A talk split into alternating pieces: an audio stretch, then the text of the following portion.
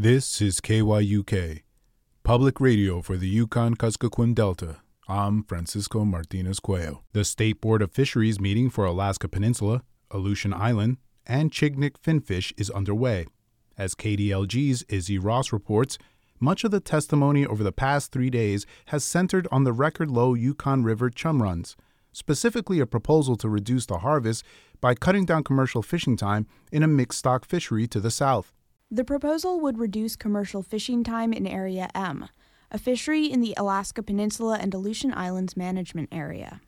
Some of the testimony was emotional. Michelle Quillen of Hughes says they can't rely on the commercial fishery to regulate itself. She called what's happening to subsistence fishing on the Yukon cultural genocide of Alaska Native people. A lot of change needs to happen, but here we only ask that you pass Prop 140 and limit the time Area M has their gear in the water because that is the only thing that will work. Area M is a mixed stock fishery, which means it targets runs that come from different areas further away. It's become a focal point in an increasingly urgent debate around how to address declining salmon returns to rivers across western Alaska.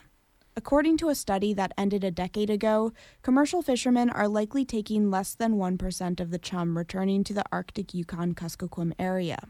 But that's still a lot to people from that area who say that any additional conservation efforts will help. Many people from along the Yukon River who testified in support of the Board of Fish proposal referenced record low chum salmon returns in recent years. They say they haven't been able to get enough fish to feed their communities or pass down traditions. Some also pointed to the state's subsistence priority and said that the proposal will help share the burden of conservation. Teresa Clark is a Louden tribal member and works for the Yukon River Intertribal Watershed Council, which is composed of 57 tribes. She says their subsistence needs are not being met and that smokehouses have been empty for years. Like the commercial fishers that fish southwest Alaska and the Aleutians, we also want to maintain our lifestyle and pass on the ways of our life and livelihood to our youth.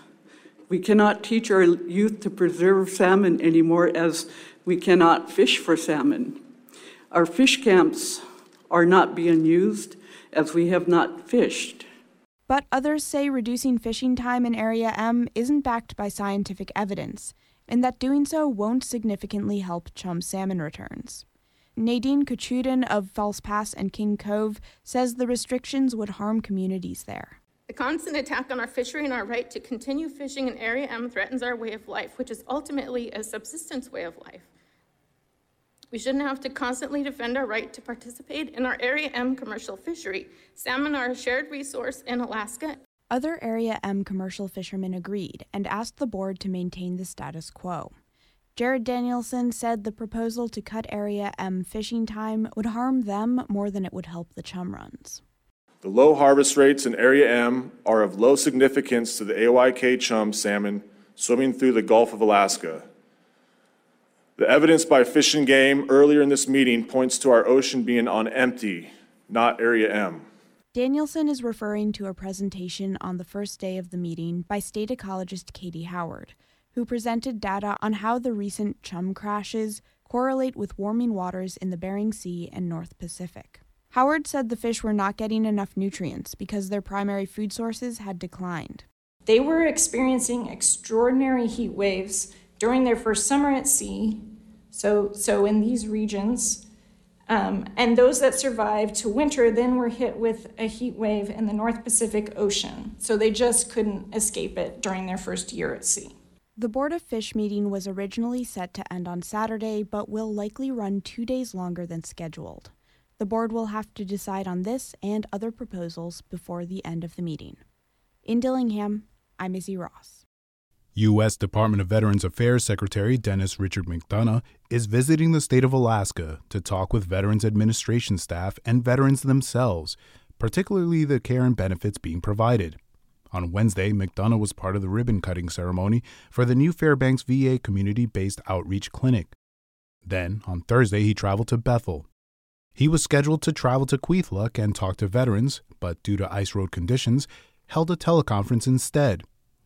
Afterwards, the Bethel VFW Post hosted a town hall meeting with veterans and voiced their concerns to the secretary. McDonough was also joined by U.S. Representative Mary Sattler Peltola, as well as representatives from the state's Veterans Affairs Office. One of the reasons I thought it was important to come to Alaska was to see the way we work as closely as we do with the state of Alaska and with the tribes to, pro- to provide care in these forward deployed settings. Over a dozen veterans came to the meeting, and after a brief introduction by VFW Post Commander Henry Hunter Sr., McDonough and Peltola fielded questions for almost two hours. The concerns expressed by veterans range from lack of benefits and internet access, Alaska's high cost of living, the recent passing of the PACT Act, which expands care and benefits for vets exposed to toxic substances such as Agent Orange and burn pits, to fears about the U.S. being dragged into the war in Ukraine. I'm working on how to articulate our logistics challenges because so few people really understand them unless you come here and see them firsthand and really see how expensive things are. Representative Peltola and McDonough made their staff available afterwards so that vets can talk specifically about receiving benefits. McDonough and Peltola shook hands, took pictures, and met personally with each veteran before leaving for a scheduled meeting with the Yukon Kuskokwim Health Corporation. On Friday, McDonough returns to Anchorage to celebrate the renaming of the Anchorage Medical Center and mark its new name as the Colonel Marie Louise Rasmuson campus of the Alaska VA healthcare system. This is KYUK News. I'm Francisco Martinez Cuello. Quyana for listening. Please share your news tips, comments, or suggestions. You can email us at news at kyuk.org or message us on Facebook. And stay tuned for News Yugtun coming up.